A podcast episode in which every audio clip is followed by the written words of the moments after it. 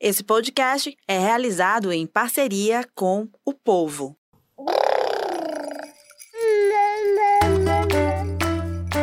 Você ouve agora o MamiCast, o seu podcast de maternidade com informação e leveza. MamiCasters, sejam muito bem-vindos e bem-vindas ao seu podcast de maternidade com informação e leveza. Nós somos o primeiro podcast de maternidade do Ceará. A nossa missão, nosso lema é trazer a informação como poder, como forma de libertação realmente dentro da maternidade, do universo da maternidade, da infância. Então a gente traz informação, torna essa informação acessível a todos e assim a gente quer proporcionar maternidades mais leves, mais felizes, mais saudáveis e consequentemente teremos crianças mais leves, mais felizes, mais saudáveis e uma sociedade assim também, né?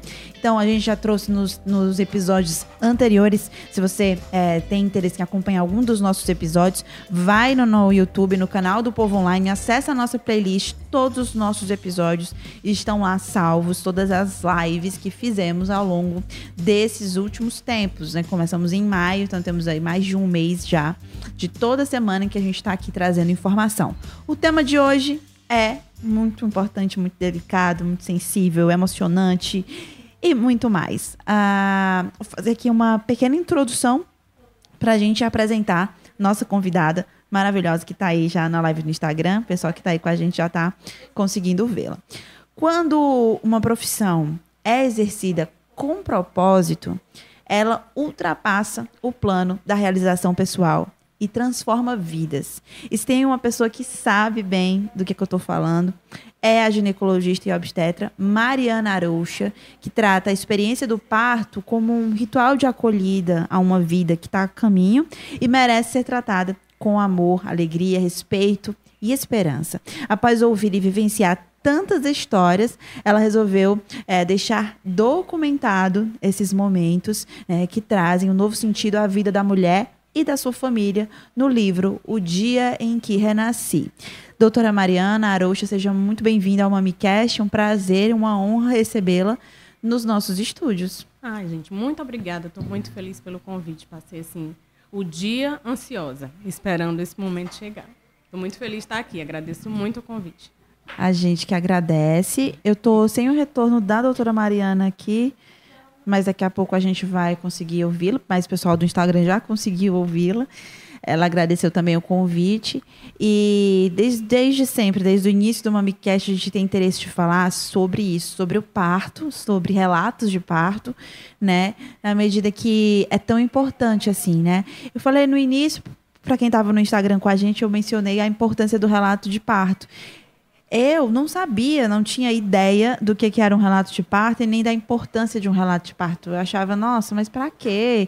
E antes de ser mãe, mesmo já grávida, eu lia os relatos e via, tá, tudo bem, mas e o que tem? Só que depois de você ter, passar por aquele momento, pelo ritual do parto, porque é um ritual, você entende a importância de um relato de parto. E aí a doutora Mariana vai começar já com essa explicação. O que é um relato de parto? Por que ele é tão importante assim? Para a gente entender primeiro o que é um relato de parto, né? A gente precisa entender lá no pré-natal uma coisa chamada plano de parto, que é um documento, né, que faz parte dessa humanização da assistência ao parto, que estimula a paciente a participar do pré-natal. Ela coloca num plano, escreve uma redação ou marca tópicos daquilo que ela espera, tanto do pré-natal quanto do momento do parto, independente se ele é normal ou se ele é cesárea. Ela usa aquilo ali como um documento para autonomia, para ela poder ter assuntos e dúvidas para tirar com o seu médico. Então, é um instrumento de autonomia. No momento que isso vai se desenvolvendo, nasce o bebê e ela quer fazer aquele relato de tudo o que aconteceu. Aí daí vem o relato de parto, que foi uma iniciativa mais das gestantes, das pacientes, que sentiram o desejo de relatar o que elas passaram no parto como aquela experiência inesquecível. Às vezes, aquela experiência previsível, que ela tinha previsto no plano de parto dela, e, às vezes, uma mudança total de planos. E ela vem com aquilo, com esse relato de parto, tentar mostrar que a gravidez e o parto em si é uma caixa de surpresas. Né? E isso serve de inspiração e de exemplo para pacientes que estão tentando engravidar ou para aquelas que já estão gestantes, para que se preparem para tudo. Mas o principal de tudo que o relato ele nos traduz é o protagonismo, é a mulher e o bebê como personagens principais, que foi uma coisa que a gente frisou muito bem no livro. A gente tirou o nome de todos os profissionais. Só tem nome de familiar, da mãe e do bebê. O nome de todo mundo aparece nos agradecimentos, mas o relato está só a paciente, né, e o seu bebê. E é interessante, né, você mencionar essa questão do plano de parto, que também é um documento que é importantíssimo, né? Nada assim muito burocrático, na verdade, a intenção, a gente já conversou sobre isso com o Dr. Marcos Alencar, inclusive um beijo para o Dr. Marcos, que esteve aqui com a gente há alguns programas, e ele mencionou, né, explicou para a gente o que é o plano de parto e que a intenção é justamente que a gestante estude sobre cada processo para que ela tenha autonomia, né, na medida do possível, porque a gente sabe que vai ter um momento ali que talvez ela não esteja consciente e ela vai precisar saber tudinho o que vai fazendo com ela. É a questão do parto humanizado, né, doutora? Isso, para a paciente ela poder ter uma escolha consciente. Isso. Ela quer o normal? Ela sabe porque ela quer o normal. Ela quer uma cesárea, ela decidiu por aquilo ali. Não foi uma decisão tomada por mim, pelo marido, pelo familiar. Foi uma decisão tomada por ela. E isso que a gente tem sempre estimulado, que a paciente ela participe das decisões de uma forma bem ativa. Entenda o motivo da decisão e se, como é que diz, impondere dessa decisão tomada. Né? Isso... para a experiência do parto e para o sucesso do parto, independente de normal ou cesárea, né, as lembranças de coisas boas ficam quando ela participa mais intensamente. Você recebeu quantos relatos? Quantos estão no livro? Assim, no início, a gente tinha uma previsão de captar 200. A gente começou a divulgar em 2019, né? E botei no Instagram, pedi para as pacientes que eu acompanhava, pedi para amigos, várias pessoas me ajudaram, e a gente via a dificuldade de receber esses relatos. Que elas queriam ajeitar um relato bonito. Eu falei, não me mandem, do jeito que está, não tem problema, se tem erro de português, se está errado, me mandem que eu ajeito. E nesses 2 anos, mesmo em pandemia, a dificuldade, a gente conseguiu 51 relatos. Só que são relatos grandes, né? Então, o livro tem por volta de 110 páginas. E esses 51 estão todos integralmente no texto, retirando profissionais e hospitais, né? Então, foram 51 relatos de 51 pacientes de diversos obstetras da cidade, que colaboraram, né, para a escrita desse livro. Muito bacana. Deve ser, assim, incrível para você que está muito nesse momento, né? Muitas gestantes gostam também de ler alguns relatos ali naquele período já próximo, justamente para se preparar. Eu acompanhava algumas rodas de conversa e gostava sempre de ouvir relatos, né, das mulheres que já tinham acabado de ter, justamente para me preparar para qualquer coisa. E você está ali preparado para o que puder acontecer, né? Enfim, naquele momento. E você me chamou a atenção também sobre a preocupação, né, das mulheres em deixar tudinho bonitinho ali, mas, na verdade, o que importa é o relato em si, a experiência. E eu, infelizmente, perdi meu relato, né? Como eu disse nos stories ontem. Eu perdi, na verdade, eu escrevi, tenho certeza que ele está escrito em algum lugar e que alguém recebeu, mas eu não consegui mais achá-lo. E eu, durante um tempo, acho que no primeiro ano já da Serena, eu fiquei procurando esse relato, assim, muito crazy, total. Ficava pedindo para as pessoas, e aí eu te mandei, e não consegui, e enfim, nunca achei. Mas hoje a gente vai ter esse momento aqui também da gente trazer, a doutora Mariana vai trazer alguns partos, né, que ela consegue recordar, algum desses relatos que ela consegue recordar, até porque todos passaram por você, então você mesma disse que lembra, né, de muitos. Eu li todos os textos para poder adaptar antes de passar para o corretor, porque tem algumas palavras que ele não conhece, né, esse mundo do parto, às vezes é uma palavra ou outra. Eu lembro dos relatos, acho que dos relatos dos que eu acompanhei, uns 10 que eu pude presenciar realmente, né? Mas dos textos eu lembro todos, porque eu li os 51. E a doutora Mariana lembra do meu, porque ela estava lá no dia que Sereninha nasceu, era ela que conseguiu tirar a Sereninha, e a gente vai ter esse momento. Mas, gente, é uma coincidência tão incrível, né, doutora, que assim... é inexplicável. Foi ela que estava lá no plantão E foi totalmente, assim, destino mesmo. Ela foi lá e conseguiu. Foi ela que conseguiu. Não, mas eu só recebi. A Serena que veio, a gente só ajudou. Foram vocês duas lá que fizeram todo o trabalho. Foi o trabalho de parto, exatamente, né? Vou só agradecer rapidinho o pessoal que está com a gente aqui na live. Fica com a gente. Tá, tem alguns comentários já, né? Excelente iniciativa. Ah, tá. A Gilma está pedindo para mostrar o quanto que a doutora compreende e se sensibiliza com todo o processo e não apenas em fazer o parto e ponto. Tá, e a Gilma já introduziu uma questão que a gente ia abordar aqui, que é justamente essa parte mais humana, né, do obstetra, Mariana, que é não só a questão prática, técnica, mas o significado, né, de realmente ter essa função não só no pré-natal, de acompanhar as gestantes, mas estar lá para conseguir ser essa ponte, né? Como você disse aqui, não foi eu que tirei a criança, foram vocês. Mas você tem um papel fundamental ali, sem dúvidas. E como é estar realizando esse processo? Há quantos anos você faz isso? E qual é o seu sentimento em relação a isso, né? Essa função, essa atividade, né? Pronto, assim, na obstetrícia, né, já sou formada há 10 anos, na obstetrícia há 6. Trabalho tanto em hospital de convênio quanto em SUS, né, esquema de plantão, por gostar mesmo. Às vezes falam, dá plantão porque precisa, não, dou plantão porque gosto. É. A gente está ali naquela muvuca de ajudar todo mundo, de ver aquelas pacientes que chegam morrendo de medo e chegam uma pessoa para acolher, naquele ambiente onde você jamais vai imaginar alguém que vai lhe dar um suporte. Então, é muito bom.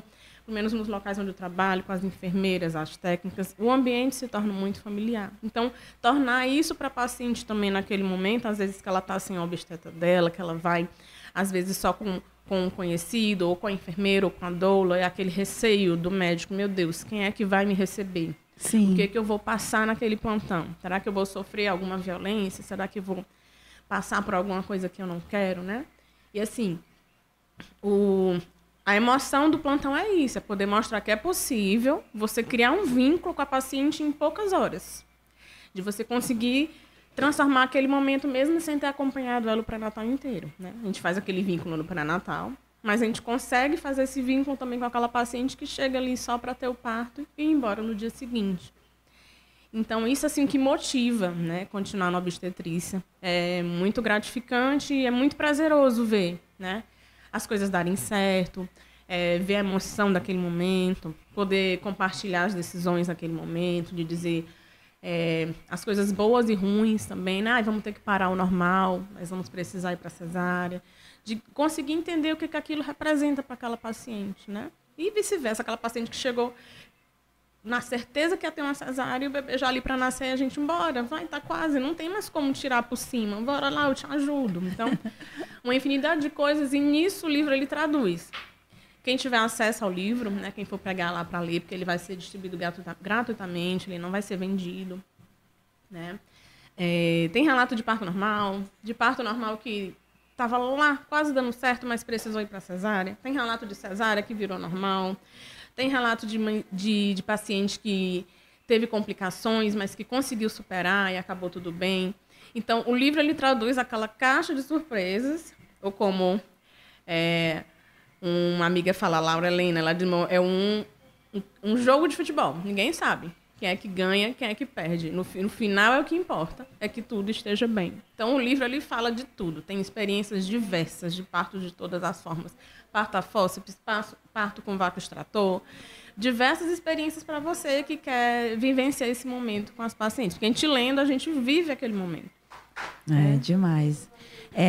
Tem uma participação aqui da Mila Pedrosa, que ela está falando assim no Instagram, tá?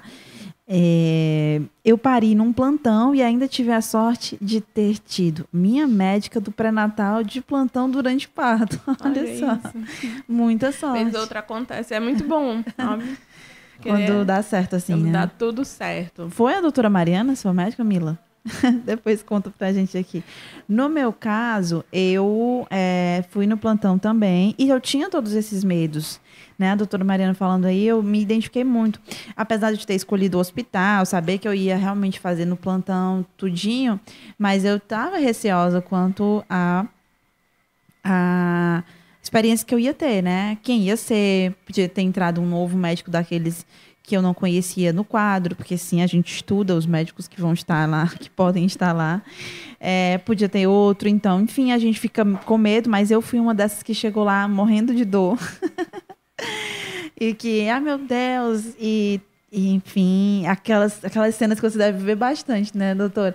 É, eu queria falar um pouquinho sobre isso. Como é, assim, tá lá no plantão, e aí chega a paciente que já tá morrendo de dor, mas que ainda não tá dilatado o suficiente, e ter que esperar, ou então ter que voltar para casa, enfim. É sempre um desafio, principalmente quem está no atendimento da porta de um plantão, né? Porque, assim, existem os critérios para internação em trabalho de parto. Às vezes a paciente ela tem uma dor antes do trabalho de parto, que a gente chama aquele pródromos, que é o início, né? E, assim, trabalhando em plantão, a gente precisa manejar uma série de coisas, né? Então, assim, é tentar conversar e resolver da melhor forma possível. Hoje, na maioria dos hospitais, a gente tem uma liberdade maior de até, às vezes, conseguir internar sem ser o momento, por conta de um pedido de uma paciente, né? A gente consegue hoje, uma paciente que está em trabalho de parto, ela realmente já está cansada, exausta da dor, ela foi até o limite, ela sonhou com aquele parto, mas ela realmente não suporta mais aquela dor. Hoje a gente tem uma liberdade maior de dizer, vamos parar, porque antigamente era mais difícil, né?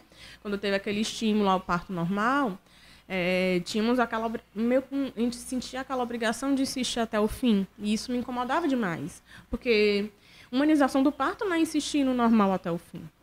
É que a paciente participe, ela também sabe a hora de parar. Não é só a gente ver, ixi, esse neném não vai nascer, tem alguma coisa errada. Não é só a nossa decisão de quando parar. Acho que a paciente, ela também tem esse direito de dizer até o momento, o limite onde ela deve parar, né? Uhum. Claro que num plantão tudo segue uma ordem, às vezes não é na hora que ela quer, mas que ela saiba, não quero mais, ou eu quero continuar. E isso era muito difícil no plantão, há um tempo atrás. E há uns anos isso começou a ser mudado. Essa autonomia que a gente fala tanto no pré-natal, a gente também está tentando conseguir levar isso para o plantão e para o trabalho de parto, né? E isso tem facilitado muito. A gente conseguir agora, mesmo naquela correria, na loucura, as maternidades mega lotadas, né, de tentar ajudar e fazer aquele desejo da paciente para que aquele momento seja uma coisa boa de ser lembrada mais para frente. Perfeito. Você mencionou que havia um tempo onde havia uma pressão muito grande pelo parto normal. Isso foi mais ou menos que ano?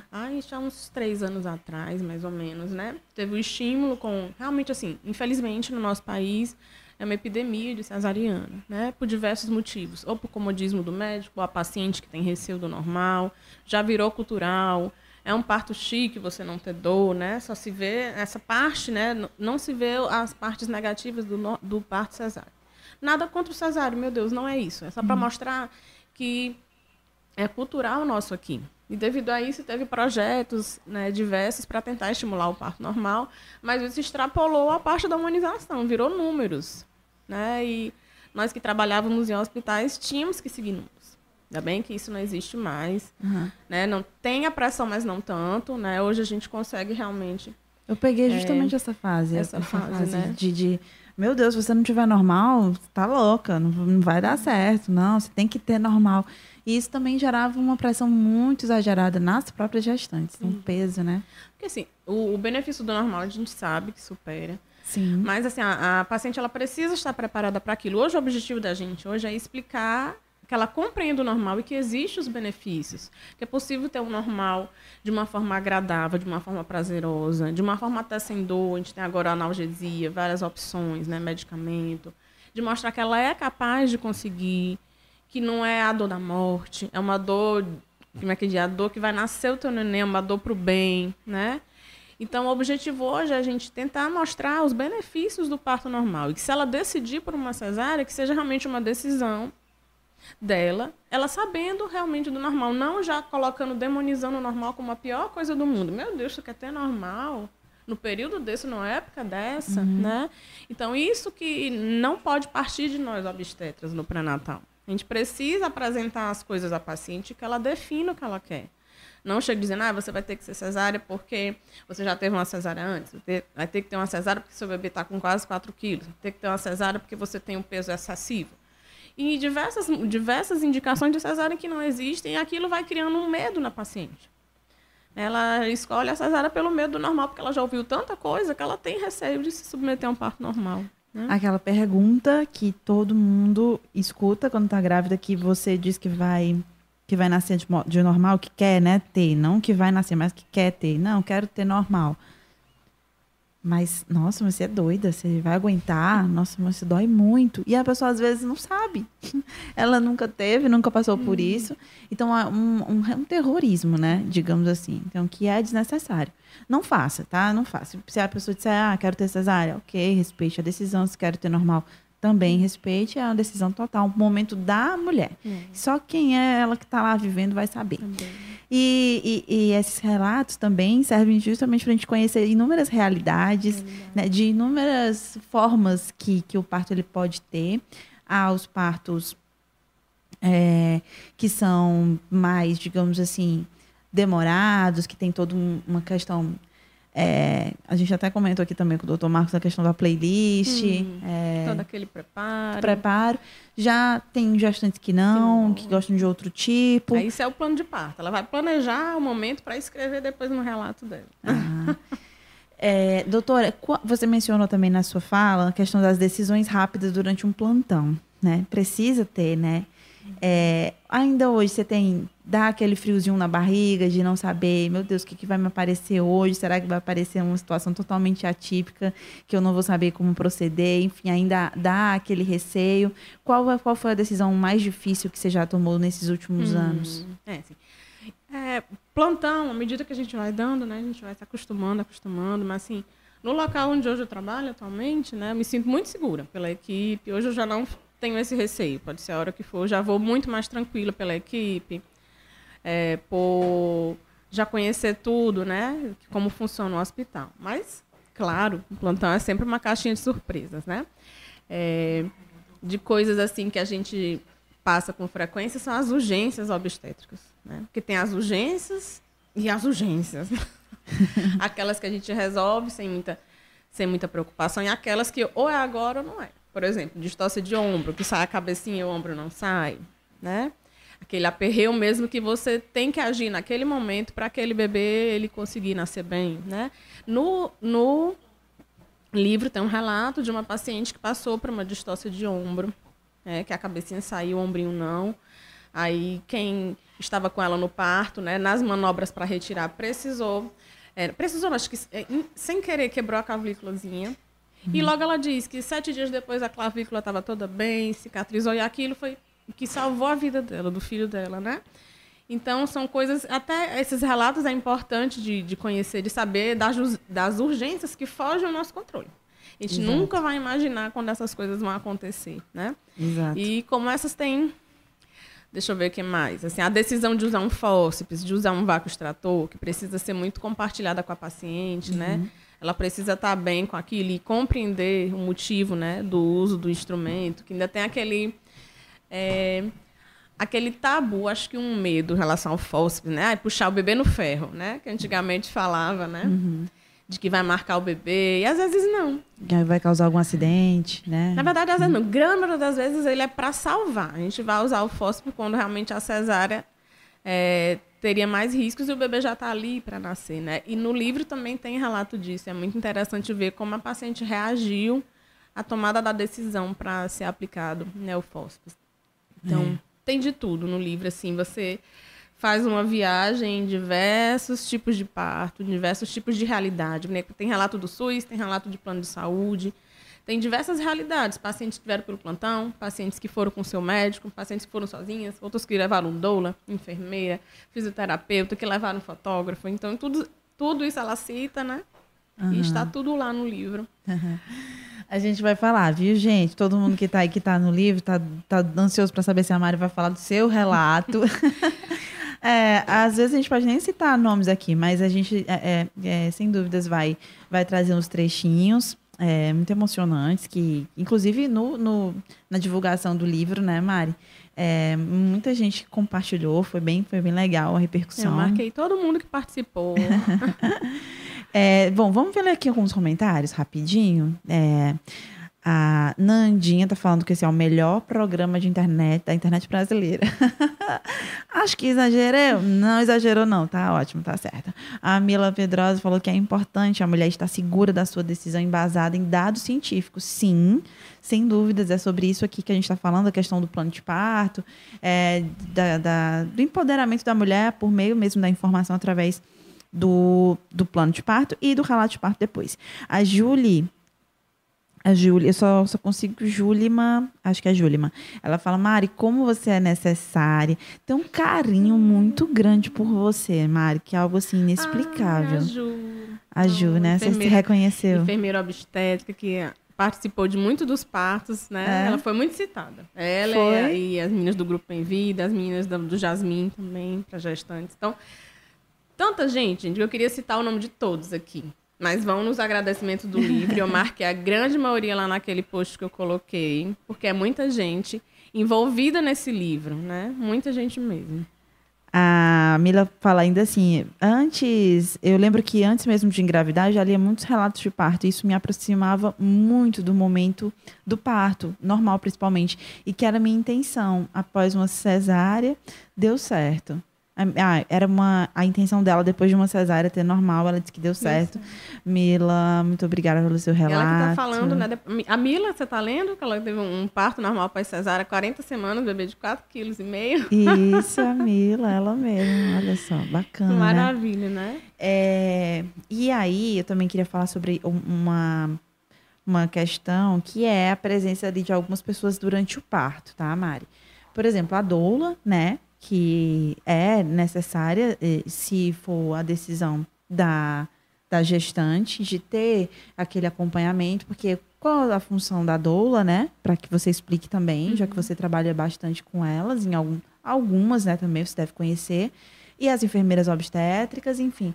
Quem são os profissionais que, de fato, podem ajudar ali na hora do parto? Olha, faz toda a diferença. Acho que o obstetra é o menos importante, sabe? Porque o apoio contínuo é da doula, é da enfermeira. A gente vai lá avaliar, ver se está tudo bem, se pode continuar. Aquilo que eu digo, a gente não faz o parto, a gente só ajuda, dá dicas, orientações, sabe a hora de continuar, de parar. Mas o parto, quem faz realmente é a mulher e o bebê, os dois trabalhando juntos. E quem faz aquele apoio contínuo são as doulas e as enfermeiras. Isso aí realmente... Né? E algumas fisioterapeutas que fazem muito bem também esse trabalho de acompanhamento. Então, assim, é muito diferente quando tem uma doula no plantão, quando tem uma enfermeira que participa, sabe? Porque elas dão aquele suporte contínuo. A doula, por exemplo, ela fica com a paciente, ela acompanha o pré-natal também, ela ensina coisas para a paciente, ela ajuda no pós, auxilia na amamentação, consegue traduzir de uma forma mais fácil de entender as dúvidas da paciente, explicar momentos, né? A enfermeira, da mesma forma, também está na parte técnica, né, de tocar. A gente vê a enfermeira, às vezes, fica com a paciente em casa, faz aquele exame inicial em casa, só leva a paciente para o hospital na hora mais certa, para evitar aquele vai e volta, aqueles toques desnecessários. E durante o trabalho de parto, elas ficam direto, né? Uma reveza com a outra, todo mundo junto, todo mundo se ajudando, fazendo exercício. E isso é muito importante. A paciente se sente acolhida, sente que não está vivenciando aquele momento sozinha. Exato. E é muito diferente, como é importante. E, claro, não falando só em profissional, mas quando tem um acompanhante preparado, que é importante, a gente fala aqui do preparo da paciente, mas o acompanhante também precisa se preparar. Sim. Porque é fundamental. Eu lembro demais do seu marido lá. Lembra? Como ele participou, ele lhe segurou, né? Vamos sentar aqui. Ele segurou, você sentou aqui em cima das pernas dele, ele lá, firme e forte, viu? Cansou igual você. Eu brinco com ele hoje, que quando conto essa história, eu sempre lembro de uma parte específica que ele fala assim: Ah, eu vou ali, bem ali, que eu tô com... Tá doendo aqui minhas costas. E aí eu grito, não, você não tá sentindo dor. Quem tá sentindo dor sou eu. E aí as pessoas dizem, nossa, mas você falou que tava sentindo dor. E, assim, naquela hora, ninguém podia sentir mais dor do que eu. Eu não queria que ninguém falasse isso. E aí depois ele, não, desculpa, não vou ficar aqui mesmo. Tô aqui sentado, não quero sair, tá tudo certo. E deu certo. E, outra coisa que eu queria também comentar sobre essa preparação, sobre estudar e tudo. Eu tinha uma coisa com a questão da bola. Eu achava lindo, achava que ajuda, realmente tem o seu papel, né? Só que eu treinei na bola, né? Durante alguns dias antes, inclusive, que me emprestou a bola foi a Natália, minha amiga. E ela me emprestou uma bola, vai, Raquel, vamos lá, você tá quase parindo, então fica lá treinando na bola. E aí me emprestou a bola lá de pilates e eu fiquei fazendo esses exercícios na bola, assim que no dia que eu tava sentindo as dores, eu não queria saber da bola. A bola era a última coisa que eu queria saber, assim como a playlist. Nem ouvi, né? Ou seja, né, gente, pode tudo mudar, pode nada ser como planejado, a sua vontade pode ser diferente também, né, Mari? Na hora você se transforma, né? A gente que conhece vocês às vezes de mais tempo, olha, na hora do parto você se transforma. Então, é ter sensibilidade também para compreender isso, que às vezes a pessoa bem calma no parto, fica se zangada, não quer ninguém perto. É entender, aquilo é um momento, é uma fase, né? É. E... eu lembro-me da pessoa que estava do meu lado, na cabine ao lado. Ela gritava coisas, assim, aleatórias. Assim. Oh, meu Deus. Aí eu, Jesus, será que eu vou chegar também já nesse ponto? Cheguei. Eu cheguei exatamente no ponto dela. Mas quando nasce, né, parece assim que nada aconteceu. É chegar no fim da reta final, você chegar com o prêmio. É muito gratificante, independente do normal cesárea. Sim. Quando você recebe o neném no braço, né? Perfeito. E vê aquele choro, dá aquele primeiro olhar e tudo faz valer a pena. Verdade. Né? Gente, não é clichê, é sério. É sério. Eu me lembro até hoje, eu falo muito pra Serena isso, né? Ela gosta muito de ouvir o dia que ela nasceu. Então, eu conto várias histórias, eu conto várias vezes. E eu conto muito pra ela do momento que a gente se olhou. Realmente, eu lembro do olhar dela. Ela tava chorando, mas quando ela olhou pra mim, ela parou de chorar. Então, eu lembro do olho dela, do olhar, até hoje. Eu gosto sempre, eu queria que isso ficasse filmado, assim, em algum canto, porque é uma lembrança tão bonita, né? Mas isso não tem explicação. E assim, como a Mari disse, normal ou cesárea, a criança vai entrar em contato com você a primeira vez e você vai ter aquele contato olho a olho que é mágico, sensacional. Vamos voltar um pouquinho agora no livro, né? Tem alguns relatos que você gosta, que você lembra, que são os mais fortes, que são os mais, digamos assim... desafiadores do ponto de vista, que foram desafiadores ali do ponto de vista do parto mesmo, e que são, digamos assim, os mais marcantes. Sempre tem uns assim que a gente, que marca muito, né? Principalmente aquela paciente que tem relatos de pacientes que estavam tudo para ser a cesárea, mas resolveram tentar, mesmo com medo.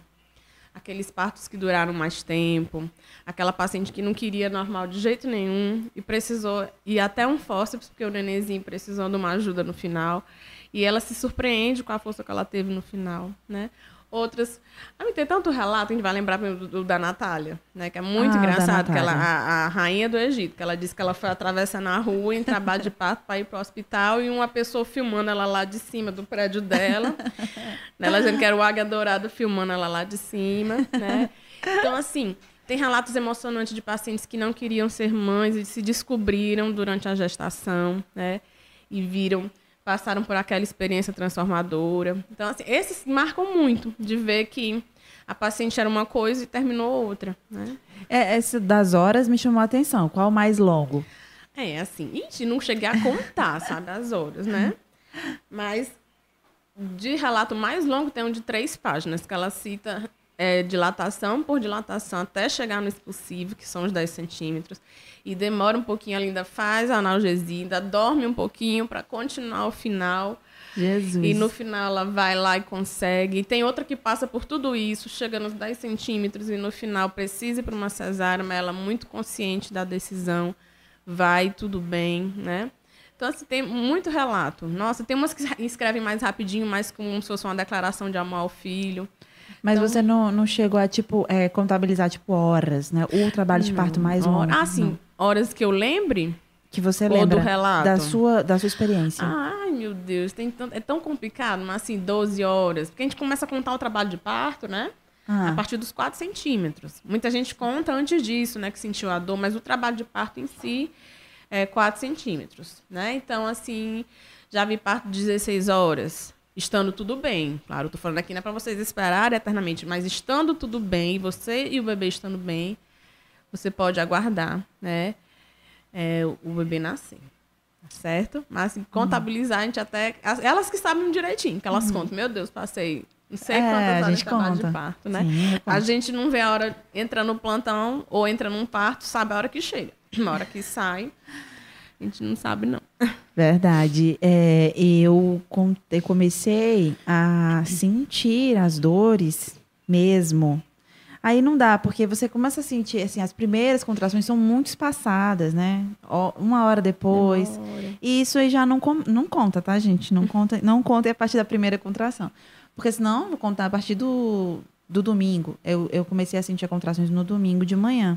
Mas tava ali, meu Deus, será que tô tendo? Será que não? Gente do céu. Já ficou aquela coisa, porque a gente fica muito ansiosa, né? Vai chegando ali, 38ª. 39ª, pronto, começou.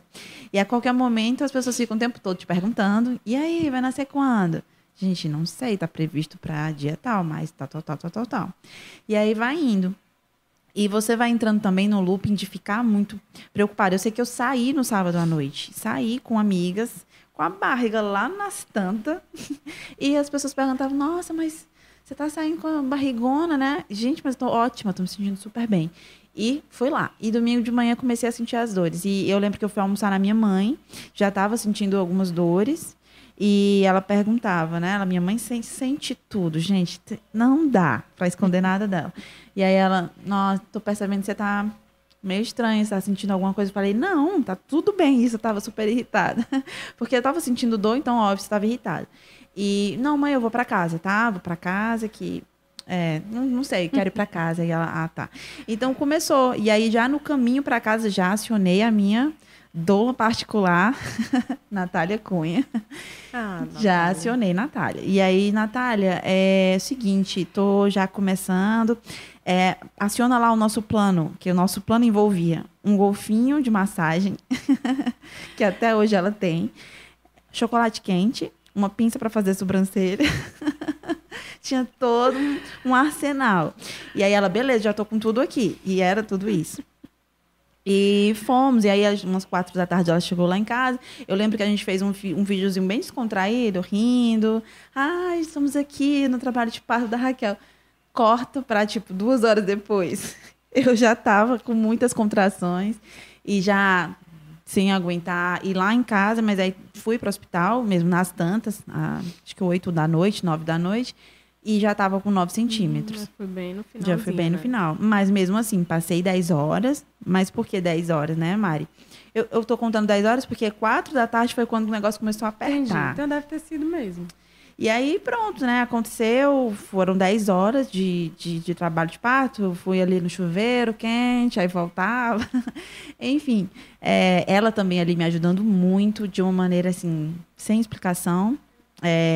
E foi tudo fundamental. Ela estava ali me ajudando, meu marido também, a doula e os médicos. Tanto o primeiro médico quanto você, que foi a segunda, que entrou ali para resolver. Ai, foi no final. No final. E eu lembro também, já finalizando aqui meu relato, que eu prometi que eu ia trazer para as pessoas. Alguém escreve. Alguém vai lá. E colar. Eu lembro que já estava nas últimas. Eu lembro que você, Mari, chegou para mim, eu lembro dessa parte. Eu não lembro de quase nada, juro para vocês, estava muito fora de mim. E você disse, olha, Raquel, eu sei que você está tentando ter nessa posição, que era a posição agachada. Porque a gente passa todo o pré-natal ouvindo... Ai, lembro demais. Que essa é a posição certa. Então, você diz, Raquel, eu sei que você está tentando ter assim, mas a Serena não está querendo sair. Só que nessa posição não dá. Então, existem diversas posições, né? A sua não era aquela. Exato. E aí que eu entendi. Vamos fazer o que você está pedindo e tal. Então, fui para a cama, né? A gente fez e rapidinho a Serena saiu ali.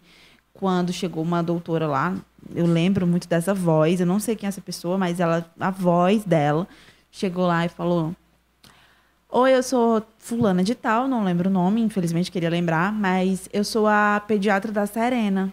E aí me disseram que ela já tá nascendo.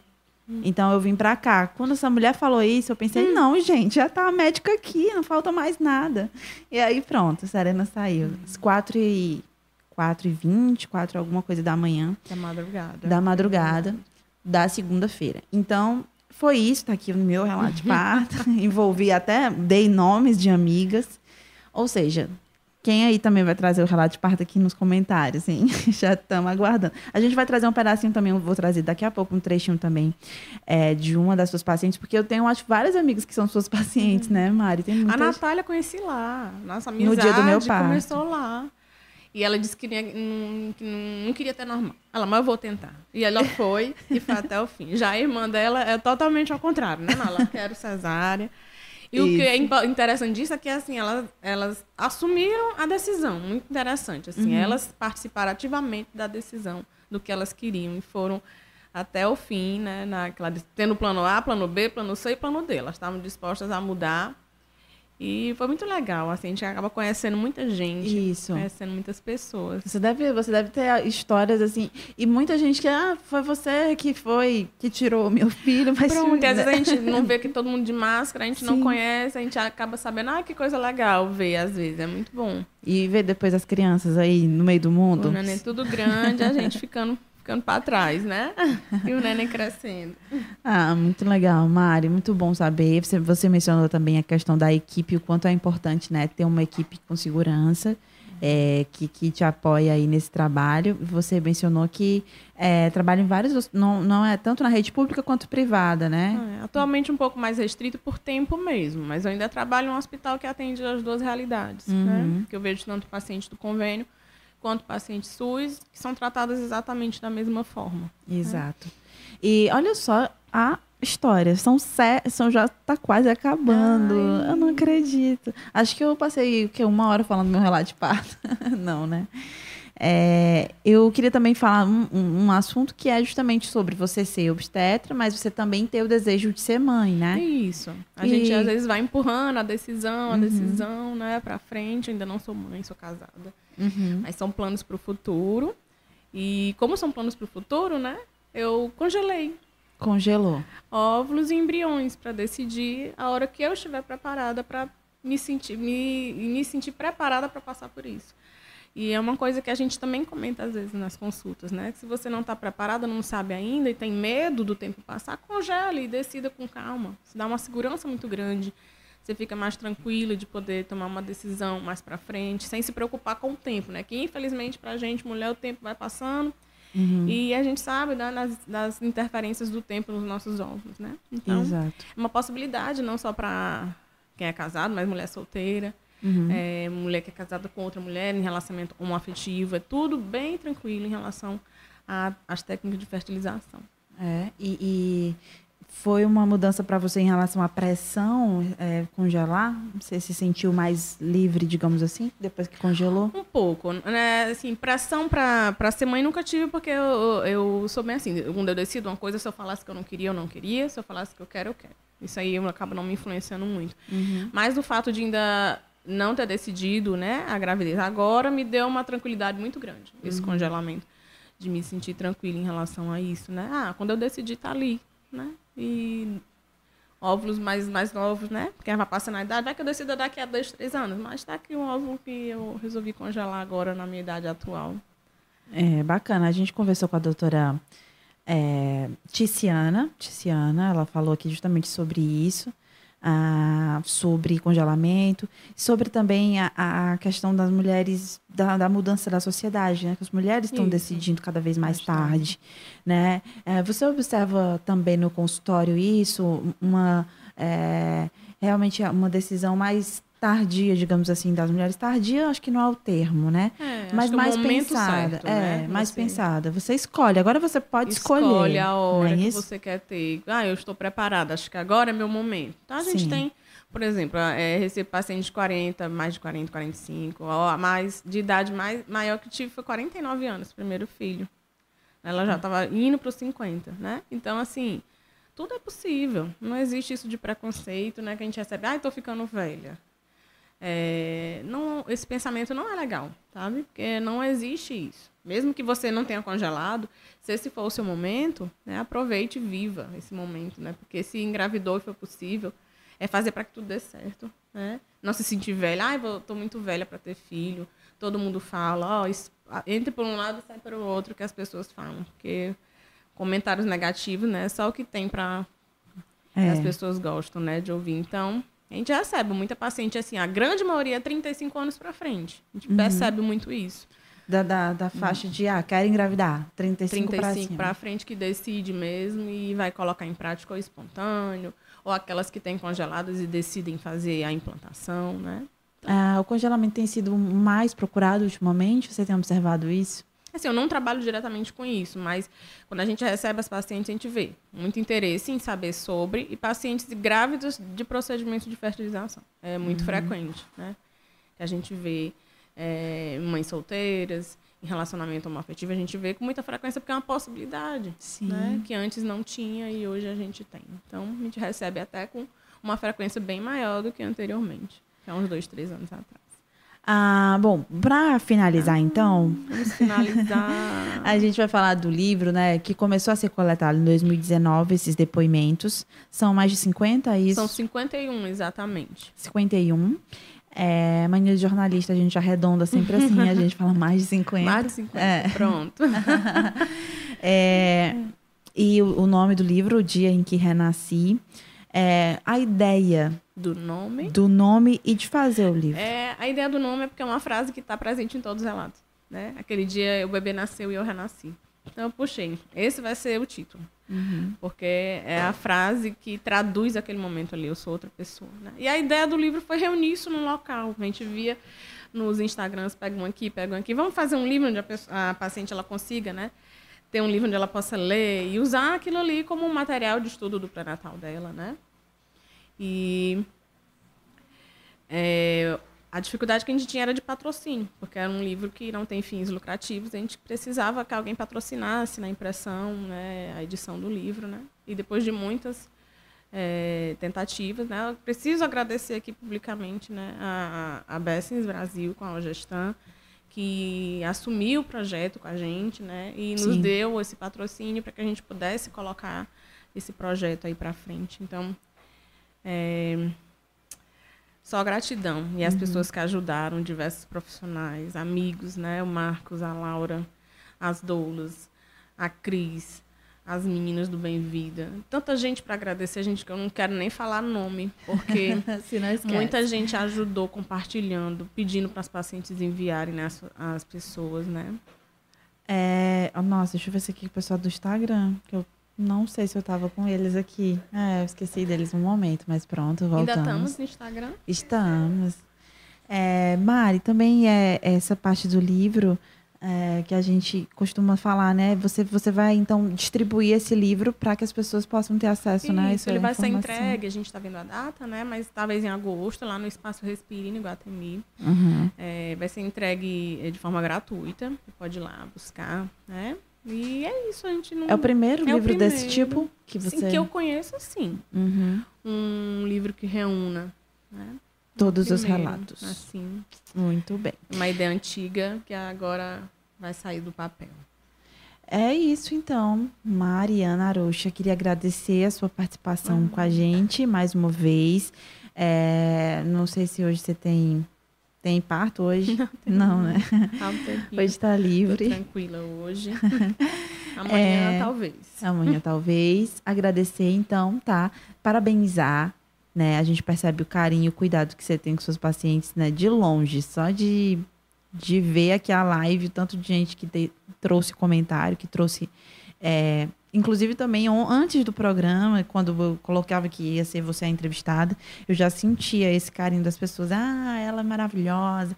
Então, muito bom, né? Desempenhar esse papel e saber que tem reconhecimento, que as pessoas sentem isso, né? É bom. Gosto, sim, que as pacientes me vejam como uma amiga mesmo, sabe? Não tem aquela coisa de hierarquia. A doutora, não. A gente tem que ter uma relação mais aberta. Acho que tudo isso facilita, né? Somos iguais, uma ajudando a outra e uma aprendendo com a outra. É assim que funciona. Que legal, bacana. Por mais médicos assim, então, né? Mais humanos, né? Mais próximos. Muito bacana. E é isso, tá? Dizer que o livro em breve vai estar, portanto, disponível em agosto. Provavelmente. Já deve estar. Não vai impressão. Estabelecer prazo aqui não, tá? Mas a gente não é gráfico. Provavelmente. Mas seja sempre bem-vinda ao programa, tá? Parabéns mais uma vez. E sucesso aí pela frente com as publicações, com a maternidade futura que um dia vai vir. E é isso, tá, Mari? Obrigada mais uma vez. Obrigada. Beijo. Beijos. E você que ficou com a gente também, muito obrigada, tá? Queria agradecer a audiência e também a pessoa que comentou, que participou aqui também no Instagram.